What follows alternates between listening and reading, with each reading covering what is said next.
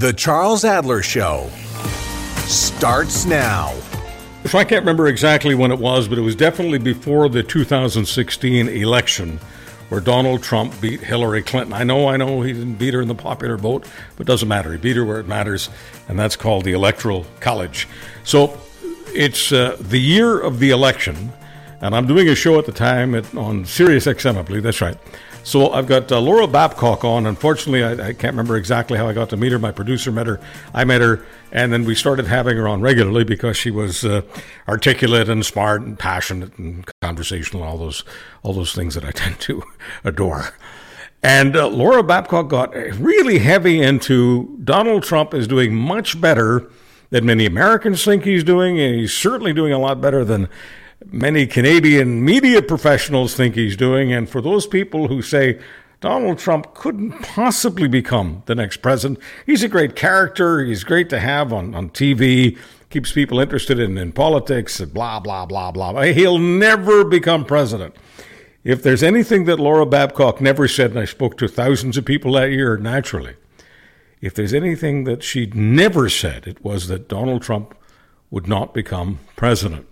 Laura Babcock is the head of a public relations and marketing firm in Southern Ontario known as the Power Group. Every single client of the Power Group is a lucky, lucky client to get one on one personal attention from Laura Babcock. And we're lucky enough to have her for the next few minutes here on the podcast. Laura Babcock, thank you so much for joining us. It's my pleasure, Charles. I enjoyed those early conversations, even if I didn't love the outcome. All right. So, uh, when you uh, were one of the only people in Canada, certainly with access to cameras and microphones, saying that Donald Trump has a good shot, um, were there times when people tried to minimize you and what you were saying? Were there times when people said, "Oh, come on, Laura, you're just saying that because it gets you some publicity and you're the queen of publicity, and that's what this is about"? You can't really believe what you're saying. Oh, unfortunately, uh, yes. And uh, Trump derangement syndrome, apparently, I suffer from. And, you know, a lot of people thought that I was just crying wolf or that I was being hysterical, you know, emotional, all these lovely labels. I didn't want to think that. But as you and I had discussed in an early show, uh, right down to when he was just starting to do his rallies, even to secure the nomination, I had described it to you a way that a witness had described it to me, which is that there was a cult like religious atmosphere, if you recall. Uh, the way that he reminded me when I heard my friend's story of when I would go to these big Baptist tent revival meetings when Billy Graham's you know family would come through that kind of thing. And the way my friend described the experience of going to this early Trump rally and what I had seen at some of those, I thought, you know what? I think there is something here, something that's different. There's a connection that's being made. And if it can connect on that level, almost a spiritual level, we shouldn't just dismiss it. And then when I looked at his communications from a communication lens, from a as a professional communicator, he was so good at distilling messaging so good at being redundant, so good at these catchphrases, you know, um, that people repeated and could understand. And he was able to speak to people at a level where they felt seen and respected and heard. And they even likened him to being their microphone, to being the amplification of their feelings about the state of America. So when you have someone who can hold an event that has that big tent revivalist kind of vibe and they have the communication chops to get a message across in this environment that is punchy and provocative and re- redundant I looked at those things, and despite any feelings I had about his policies or the content of his statements, just from the structure of his events and his communications, Charles, I thought that he was formidable and not to be ignored. So, most of us media professionals, um, when it comes to that category called religion or spirituality. Most of us are pretty secular, a lot of us are agnostic, more so than the general population. That's the case in Canada, United States, most places around the world. That's just the way it is with our, our category of, of profession. But Laura Babcock, regardless of how secular or agnostic you may be in your life right now, you are a preacher's kid, aren't you? I am and I went to those crusades and, and, I saw the power of that kind of oratory. And when people start to sway and lift their arms and be enraptured, by the messaging, by the person on stage. It's incredibly powerful stuff. And I'm I'm an agnostic now, Charles, uh, but at the time, uh, hearing the story, even from my friend who was an agnostic who went to the rally, for him to describe it as being a religious kind of experience to hear and then see Trump's rallies as they started to get wall to wall live coverage on mainstream media, you were watching something different. It wasn't the same as, you know, some of the, the famous Obama rallies where you would see a really good orator and really large crowds there was more of a connection, more of a show involved. There was dancing. There was all kinds of other elements that you see in these religious uh, sessions, right? So now we're at a point, and I and it's hard to believe, but they're actually articulating Trump supporters that if they're in a cult, they're okay with that right? It's now being called a cult widely and it's accepted as such, but they're okay with that because uh, whether they think it's he's their messiah or whether they just think that he is the one who is their martyr, and he's positioning himself that way. He's taking all these indictments and all these hits for them. He is, you know, a bulwark for them. They appreciate that and they're willing to follow him anywhere. So again, I'm going to say it again. He very well could be president. And people who think that he can't be uh, because of these indictments maybe don't fully understand the level of devotion and his communication capabilities. And, that, and that's where I really think you're on to something that's uh, sometimes tough to explain. It's it's tough to analyze because it's a different language. When you say level, he is connecting with them on a different level. I love it when media professionals ask the question how could a guy who paid off a porn star possibly appeal to people who are devout Christians? So let me ask you that, in my opinion, silly question. I think that it's much easier than people realize. Having grown up in an evangelical space, uh, some of the things that Trump said he would do for the evangelicals, specifically around things like the abortion law, right? Getting rid of Roe v. Wade, getting a conservative Supreme Court justices in. Those things are more important than all of these other things that they can just say, you know what, hate the sin, love the sinner, right? They can they can dismiss a lot of those other family values, you know, uh, and say, but he's doing the greater good. And so, even when Trump was recently asked at a prayer breakfast, I believe, Charles, what his spiritual journey has been like since he made that, you remember that prayer meeting with the evangelicals back in the day to get their voting block, uh, his answer was this long threaded thing about how great he was as president and all the great evangelicals he's met. He never, ever answered that the question or even alluded to the fact that he had had any kind of spiritual growth because Trump you know does not subscribe to those those values but he is good at selling to his audience. Uh, and it was amazing to watch. It could be a master class in how to deflect a question. And this was recent. So he's not lost any of those communication capabilities.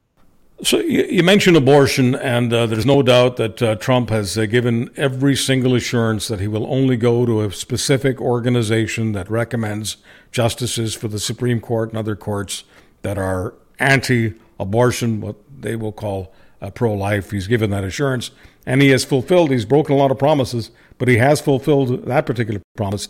Everyone he puts on the courts is a, an anti choice pro life uh, person. Fine. So here's my question. What is it about abortion? Because to many of us, we just look at it as an issue and we put it in terms of the, the, the choice paradigm. Either you want to give women a choice or you don't want to give women a choice. The people who are seriously pro life and anti choice don't look at it the way the rest of us do. How does a religious person look at the abortion issue in 2033?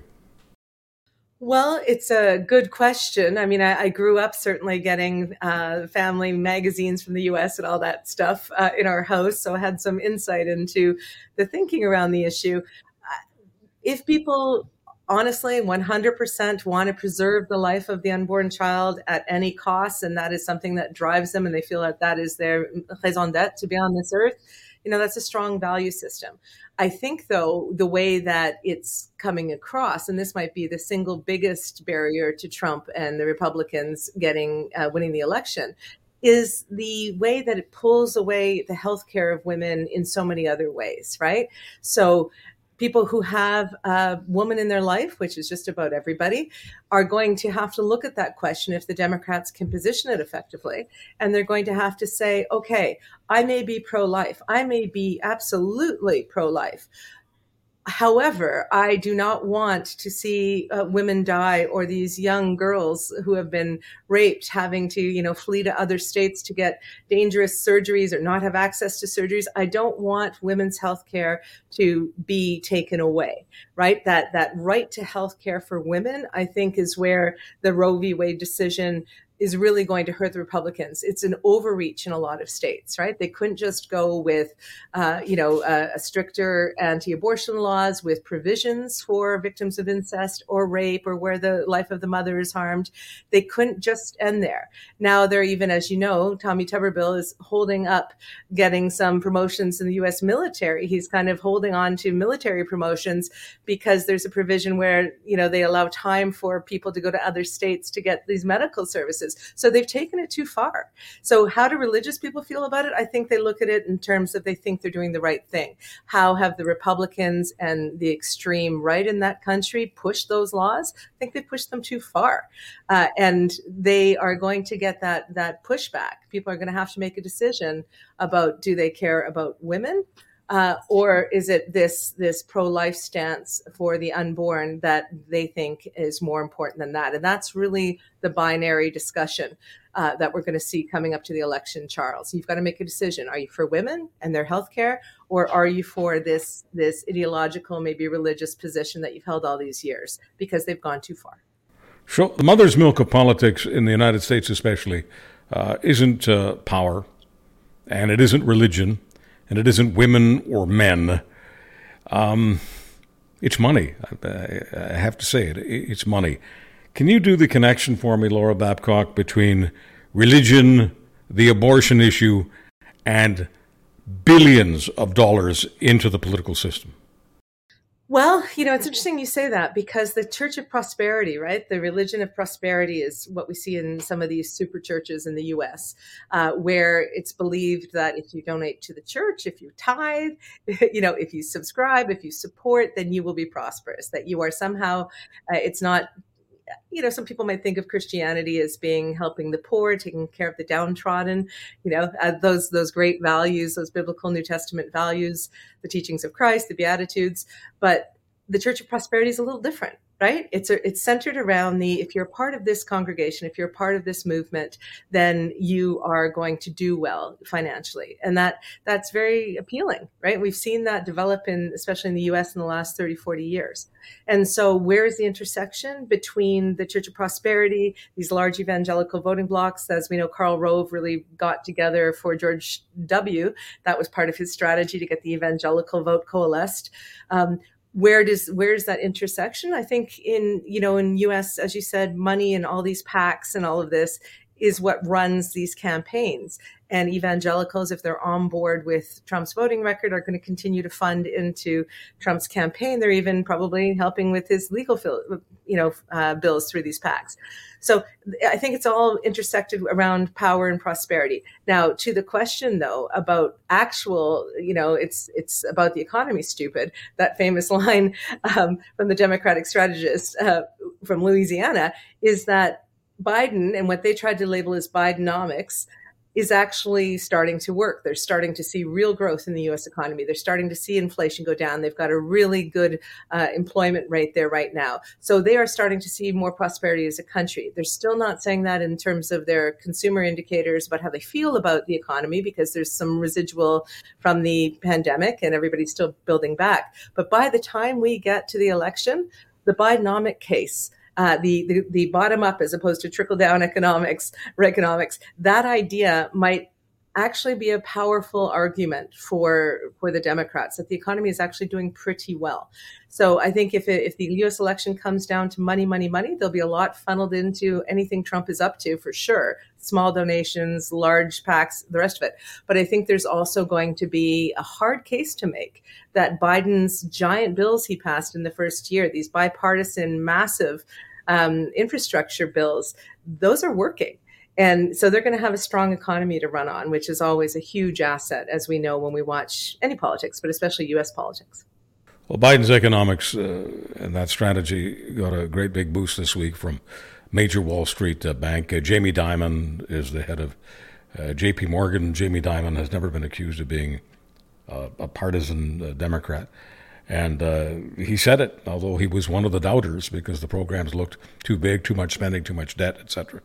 Um, he says that the U.S. has the best economy, by far the best economy on the planet right now, and he does give Joe Biden's economic team and economic strategy a, a great deal of credit. So, I mean, at, at some point, it's difficult for Republicans to make the case to independents that Joe Biden is ruining the economy. Because if you listen to Donald Trump and the people who oppose uh, Donald Trump in the Republican primary, you know, they're all singing from the same hymnal that Joe Biden doesn't understand economics. He's too old. He's too feeble. And he's, he's hurting America. But uh, there's Jamie Dimon and, and, Wall Street saying, and of course, there's the Dow Jones Industrial Average saying that no, America's doing very well, and the Biden economic strategy is a big part of that. Let me take this to a, different issue revolving around American politics. Some people in Canada ask the same question that people in the States ask Can't the Democrats come up with something fresher than 80 plus year old Joe Biden? It's a great question. And what's interesting is that you talked about part of the attack on Biden is that he's too old to understand the economy. I think with Bidenomics coming out, they'll find lots of ways to credit it to Trump's time and you know Biden. They'll they'll come up with ways to diminish Bidenomics, uh, but there is a really strong attack on his age because even though Trump's only a few years younger, Biden, you can see him aging in office as as it happens to every president. You know, he, he talks with a little lower energy, and he has had that stumble. Uh, and even when Mitch McConnell had that moment where he kind of froze, he made a joke later that he got sandbagged, like Biden when he tripped over that sandbag. But those are images: falling off a bike, tripping on a stage. You know, having that lower voice uh, that's a little harder to hear that make Biden look a little bit older than Trump. And Trump, with all of his bravado and all of his music and all of his hype, comes across as being more energetic. And so, if you're looking at that and you're saying, well, why couldn't they put Buttigieg up this time? You know, and I think Kamala, they, have done a pretty good job, the Republicans, of, of really attacking Kamala, and they're even using her as, you know, if he wins, it'll be a Kamala presidency. We've already heard that in some of the Iowa conversations, right? So uh, they're trying to say you don't want Kamala. He's not going to make it. Uh, he's too old for this job and i think that's a powerful line because we're visually we're a visual society charles as you know you know and they can run those things over and over and over. And people can say as much as i like joe and i'm kind of grateful that he invested in the economy and i like the new bridge in my community and this that and the other thing uh, i just don't think that he's got that kind of energy that you think of a us president having. So that's something that they're going to have to manage extremely well from a comms optic perspective. They're going to have to stagecraft joe biden extremely well up until until the next election to have him at his most fit, most energized, most powerful, like the State of the Union, where he was extremely powerful and he put a lot of those rumors temporarily to rest. They've got to have those moments, Charles, to push back against this idea that the Democrats are putting up someone who's just too old and out of touch. I don't know that there's anyone else, frankly, in the Democratic field other than maybe Gavin Newsom who could take that kind of run nationally. And interestingly, Gavin Newsom is apparently going to be debating um, Ron DeSantis on Hannity in the fall. That just came out today. But other than Gavin Newsom, there's not really a superstar from the Democratic Party who appears to have that younger, kind of Kennedy esque energy that I think Democrats like. Well, I think DeSantis is making an enormous mistake um, if he uh, thinks that he can win a debate with with Gavin Newsom. Uh, Gavin Newsom will uh, take him down. Uh, so here, here's a question I want to ask a communications master uh, like yourself. I want to ask the president of Power Group this question: Is democracy getting a bad name? Is democracy getting a bad rap? And what does democracy need to make it more? I hate, hate to ask this. I've never thought I ever would, but I have to. What does democracy need to make itself more popular with people around the world in general, but right here in North America specifically? What, what does democracy need right now? What a fabulous question. So we know that democracy is in peril, and we're not overstating that. We have seen a move to some far right governments in other countries. We've seen the rise of autocracy. We're seeing some very bold power plays happening on the world stage. We're seeing Trump uh, attacking the very pillars of Madisonian democracy, right? The, the going after the, the courts now, saying that it's it's it's about the court system, the justice system has to be torn down, and the you know defund the FBI, and they're, they're basically attacking the foundations of democracy. And I think anybody who understates that isn't paying attention. So, what does democracy need to do to become more appealing? Uh, it has to, it can't just be an esoteric argument about do you want democracy or autocracy? Because I don't think a lot of people, Charles, really care about those terms or completely understand it. They've even tried to normalize the concept of fascism or whatever, you know. So they've they've got it to a place where people don't quite understand what they're at risk of losing. So how do you make democracy more appealing? You make it work better it has to work better. These log jams that we're seeing, this beautiful checks and balance in Washington, this partisan logjam is making people think that the system's not working for them, right? Um, the crisis around the world of, of migrants and asylum seekers and refugees and the way that the world is changing post pandemic, a lot of people think that, you know, if you have a strong person in there, like a strong man type who can just shut down the borders like Trump tried to do. Remember when he's going to ban all Muslims until he could figure out what the hell was going on? Um, people, lawyers flooded the airports and pushed back. And that was where democracy pushed back on that. But unless you have a strong economy, and you have people have a sense of hope for their future that it's not going to be taken over by robotics or AI or shipped out in this globalist uh, economy. We've got this global economy. Unless you're making it work, people are always going to look for the alternative that is going to meet their needs. And so, what Trump is very dangerous about is that he is an entertaining fascist. he he wants to run things in an authoritarian way. He he's saying that, but he's saying it with a wink and, and a laugh and i am doing this for you and I'm your martyr and we're all in this together and I love you. What did he say to the crowd when he finally told them to leave on January 6th during his failed coup attempt? He said, "I love you." Right, going back to that kind of cultish connection language, right? Um, and so the only way to make democracies survive autocracies in a world where we're looking at painful decisions on global on climate change and investments we have to make and changing economy and all these things all these disruptors i've just mentioned uh, is to show more effective government uh, to show elections being run better and even though it was the most secure election in U.S. history that he can that he spent the last two years trying to um, you know besmirch, the fact is you still have long waiting lines. You still have people not believing that their politicians are honest. You still have politicians engaged in all kinds of corruption.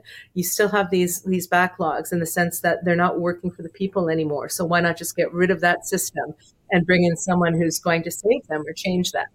So it's it's a complicated fix, Charles, but I think it starts with getting out of this conversation of do you want an autocrat or do you want a democracy? And getting it to the point like Trump's good at doing of saying what's going to work best for you?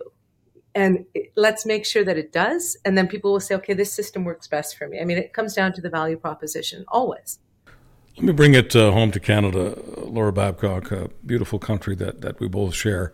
I was looking at a data point today from uh, someone i think we both respect david uh, Coletto of abacus data and he says that, yeah, Canadians, some Canadians are aware that inflation is uh, as, as bad as it is, it, not as difficult in Canada as it is uh, in some other countries. Uh, and here's the data point that just just took hold of my eyeballs.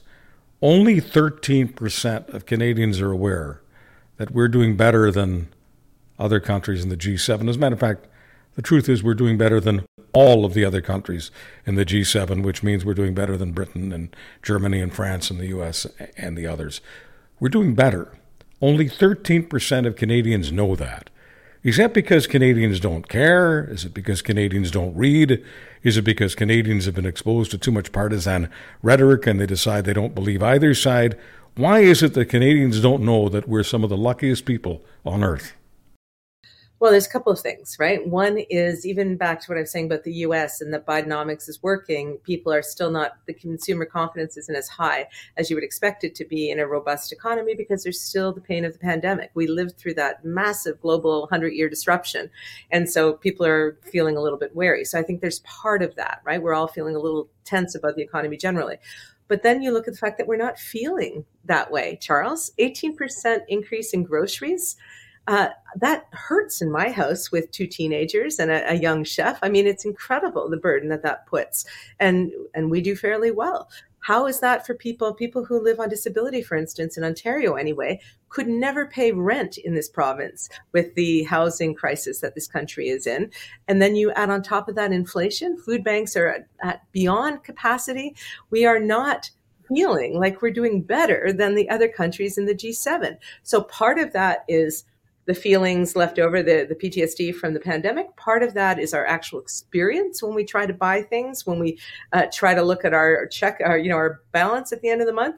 And the other part of it is, is really old school, and this is hard to say for Trudeau because he used to be an innovator in communications, old school communication structures coming out of the Trudeau government because it worked for, you know, happy, sunny ways Trudeau seemed very engaged. He seemed very affable. He would do town halls. There was great, you know, yay.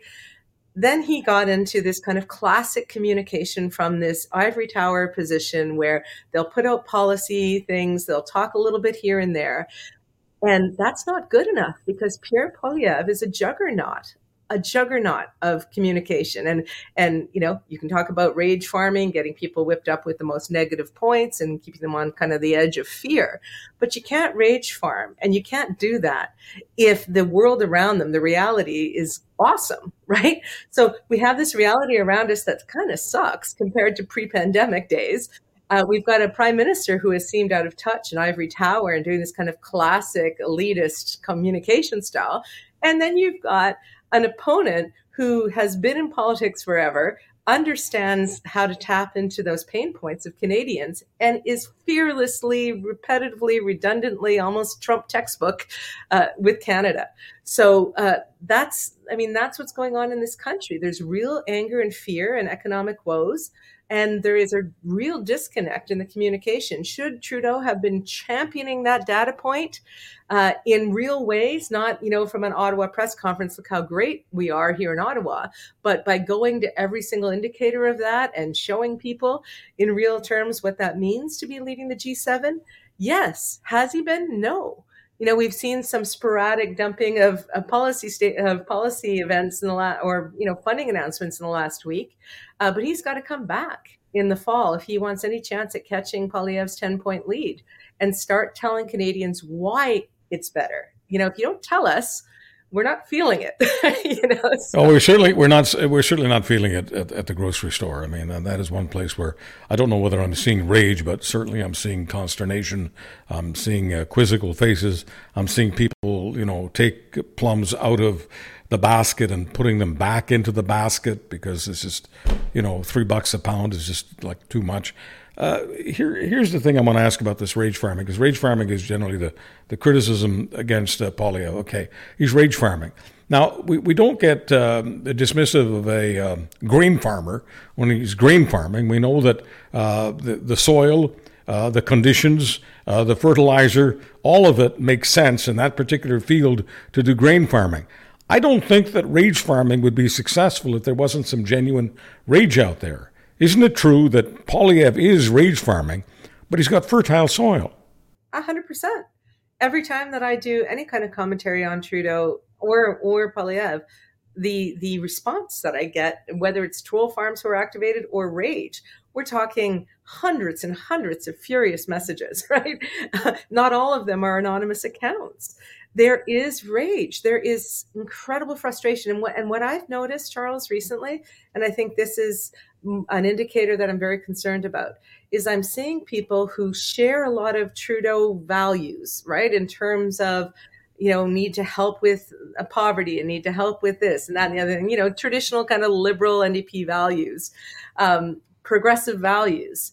They are progressive, but they want Poilievre because they're sick of Trudeau because they're sick of the underfunding or they're sick of the crisis of homelessness or they're sick of all of the you know uh, anxiety in the canadian cultural conversation or they're tired of fights at thanksgiving about trudeau. Like they want a break from trudeau and from his government even though they know rationally that Poilievre hasn't been putting across a lot of policy solutions. He's been just doing a lot of issue identification and, and you know, and whipping up that feeling of consternation. They're kind of sick of the Trudeau government, the longevity of it, the ivory tower nature of it, the lack of relatability of it. The, so when I see progressives wanting to try out Poilievre, I think that the Trudeau government has to realize that just doing a, a, little message like he did the other day, that all it's about is cuts and, and anger. Well, you know what? Actually, it's about more than that. It's about a government that's been out of touch. It's about, and a cabinet shuffle might or might not help, but it's really about this prime minister uh, ceding the power of the public square to his opponent.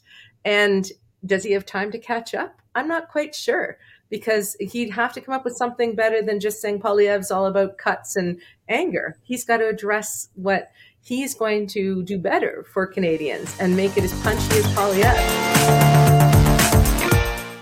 Does the separation um, play a part in, in any of this, Laura? I realize that some people say that uh, certain topics should be off the table. I'm not an off the table uh, guy at all. I'm not asking you to exploit uh, the Prime Minister and, and his wife's pain. That's not the point of this at all.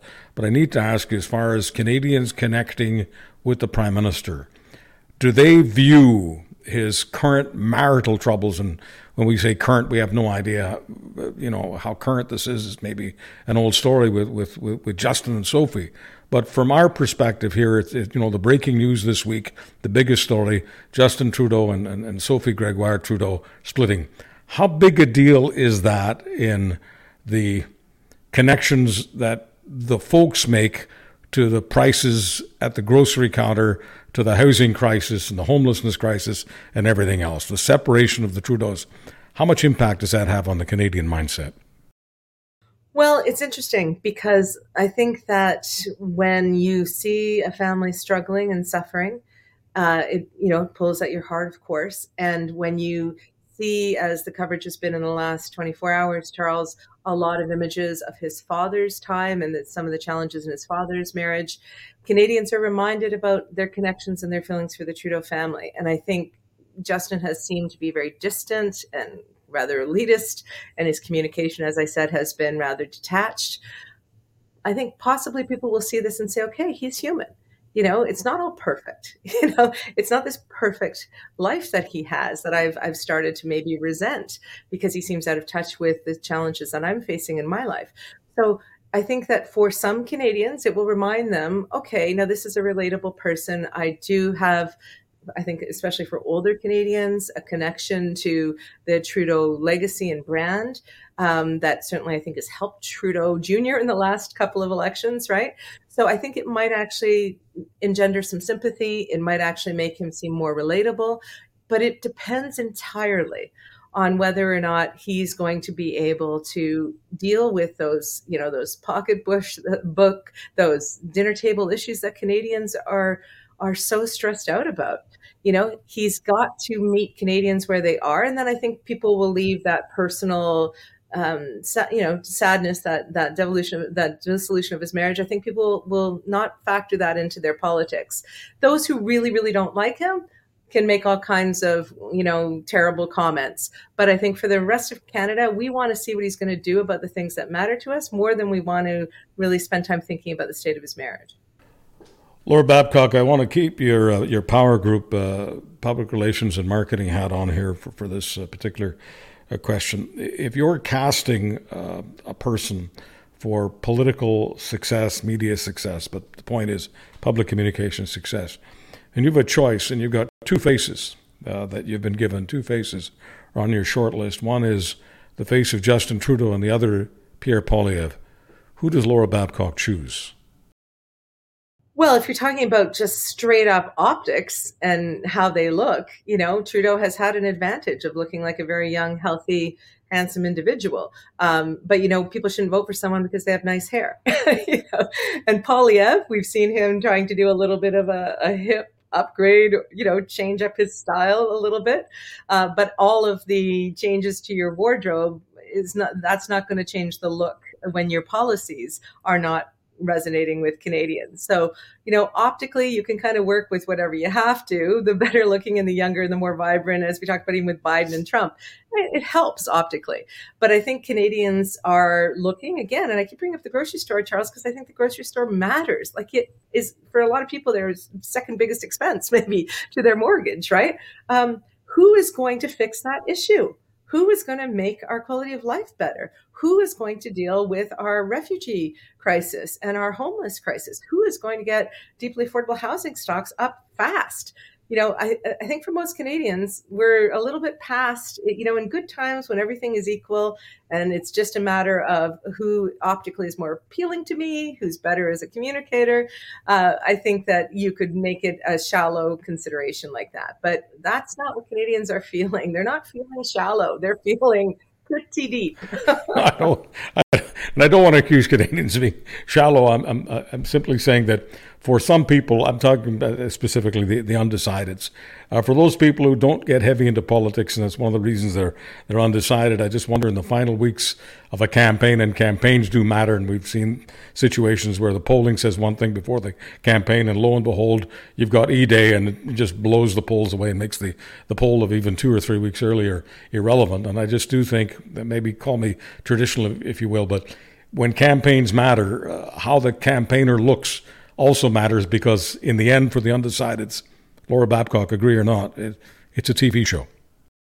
It is, but so to me, it's not just about the looks, as in their actual facial structure and their follicles, right? It's about their ability to connect and look as though they own the room, look as though they own the energy, look as though they own the moment.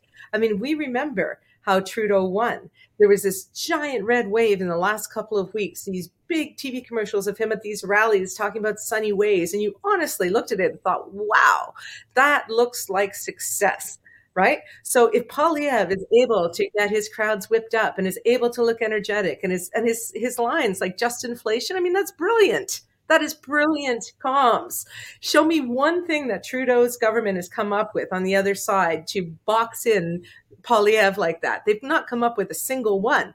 And we've got numerous. Axe the carbon tax. What a great bumper sticker, right? So Poilievre has got all of these lines he brings out and the crowd knows them and cheer like it feels very Trump-esque.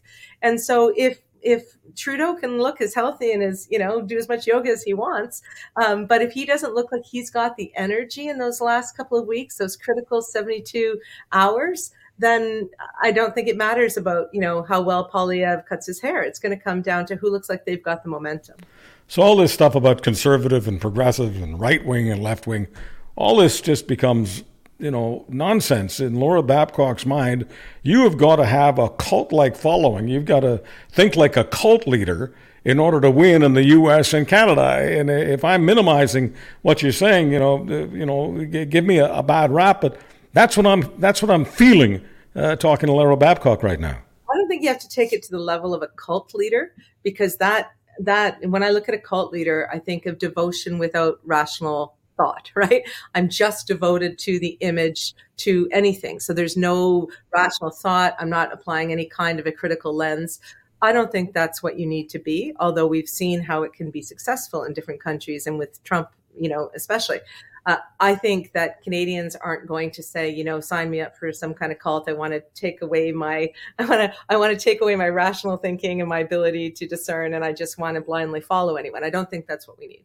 So we're not, we don't need a cult leader, but we do need charisma and we do and charisma is often being able to make people feel heard.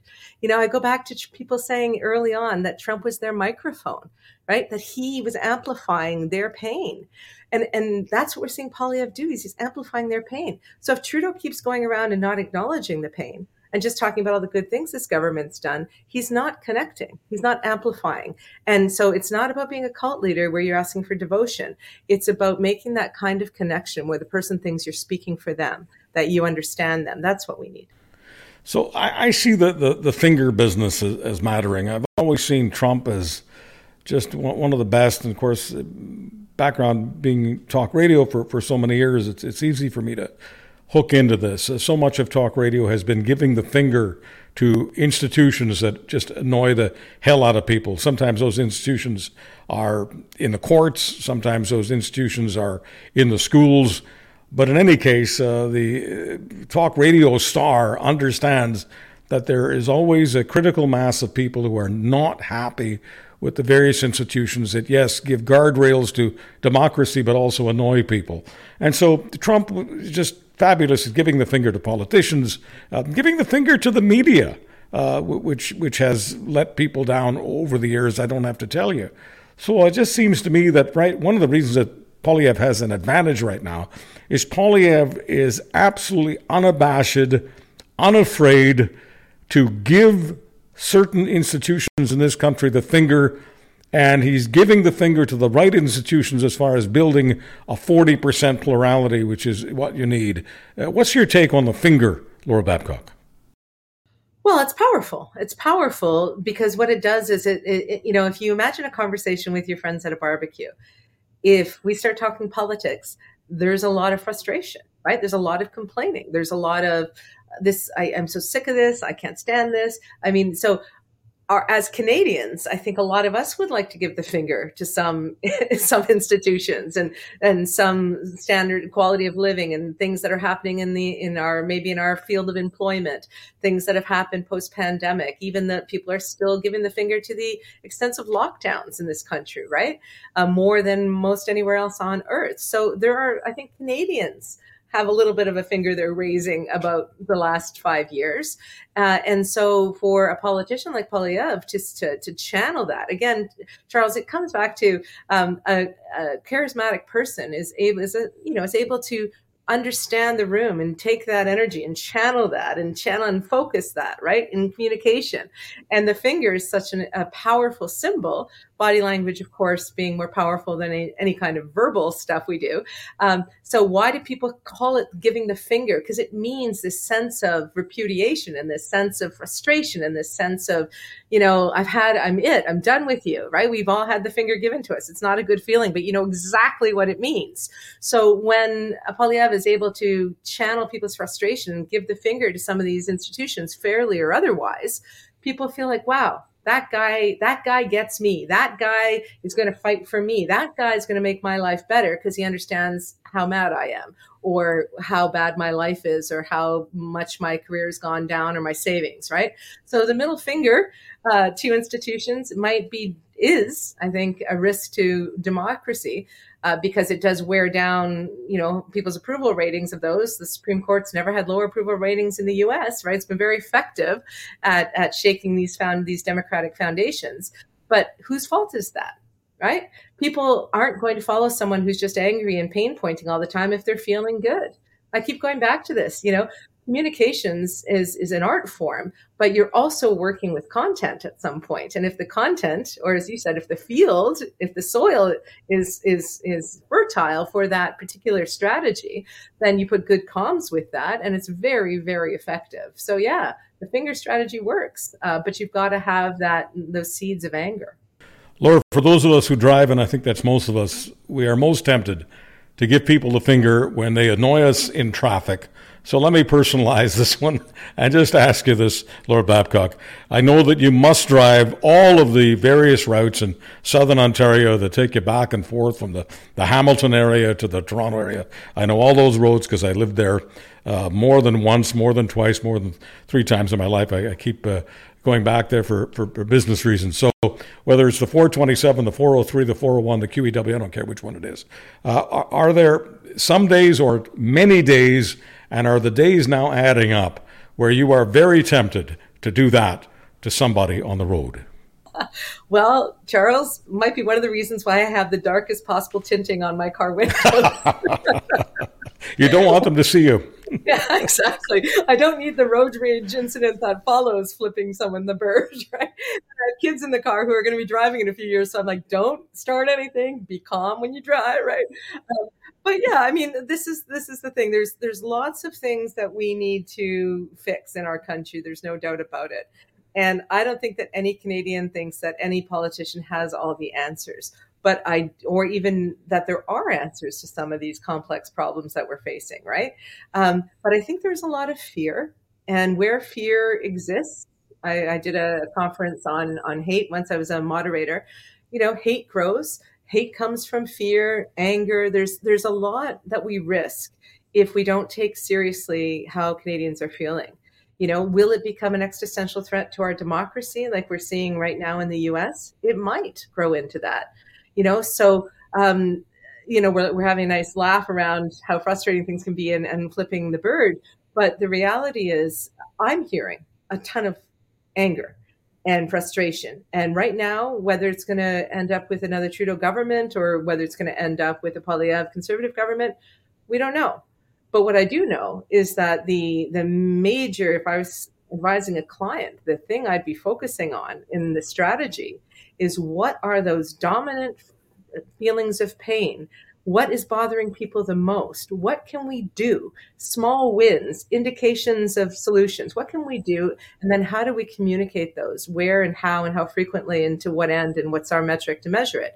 Donald Trump, before he decided to run, I think after he got mad at Obama uh, during that press gallery dinner when Obama mocked him and he decided, some say that that was the moment he was going to run for president, he actually listened to talk radio, to your point. He he did research on talk radio pain points and then built his platform right? So it's extremely important that um, that we don't take lightly no matter where you sit on the spectrum that canadians are very very frustrated regardless of that data point that says we shouldn't be. We are.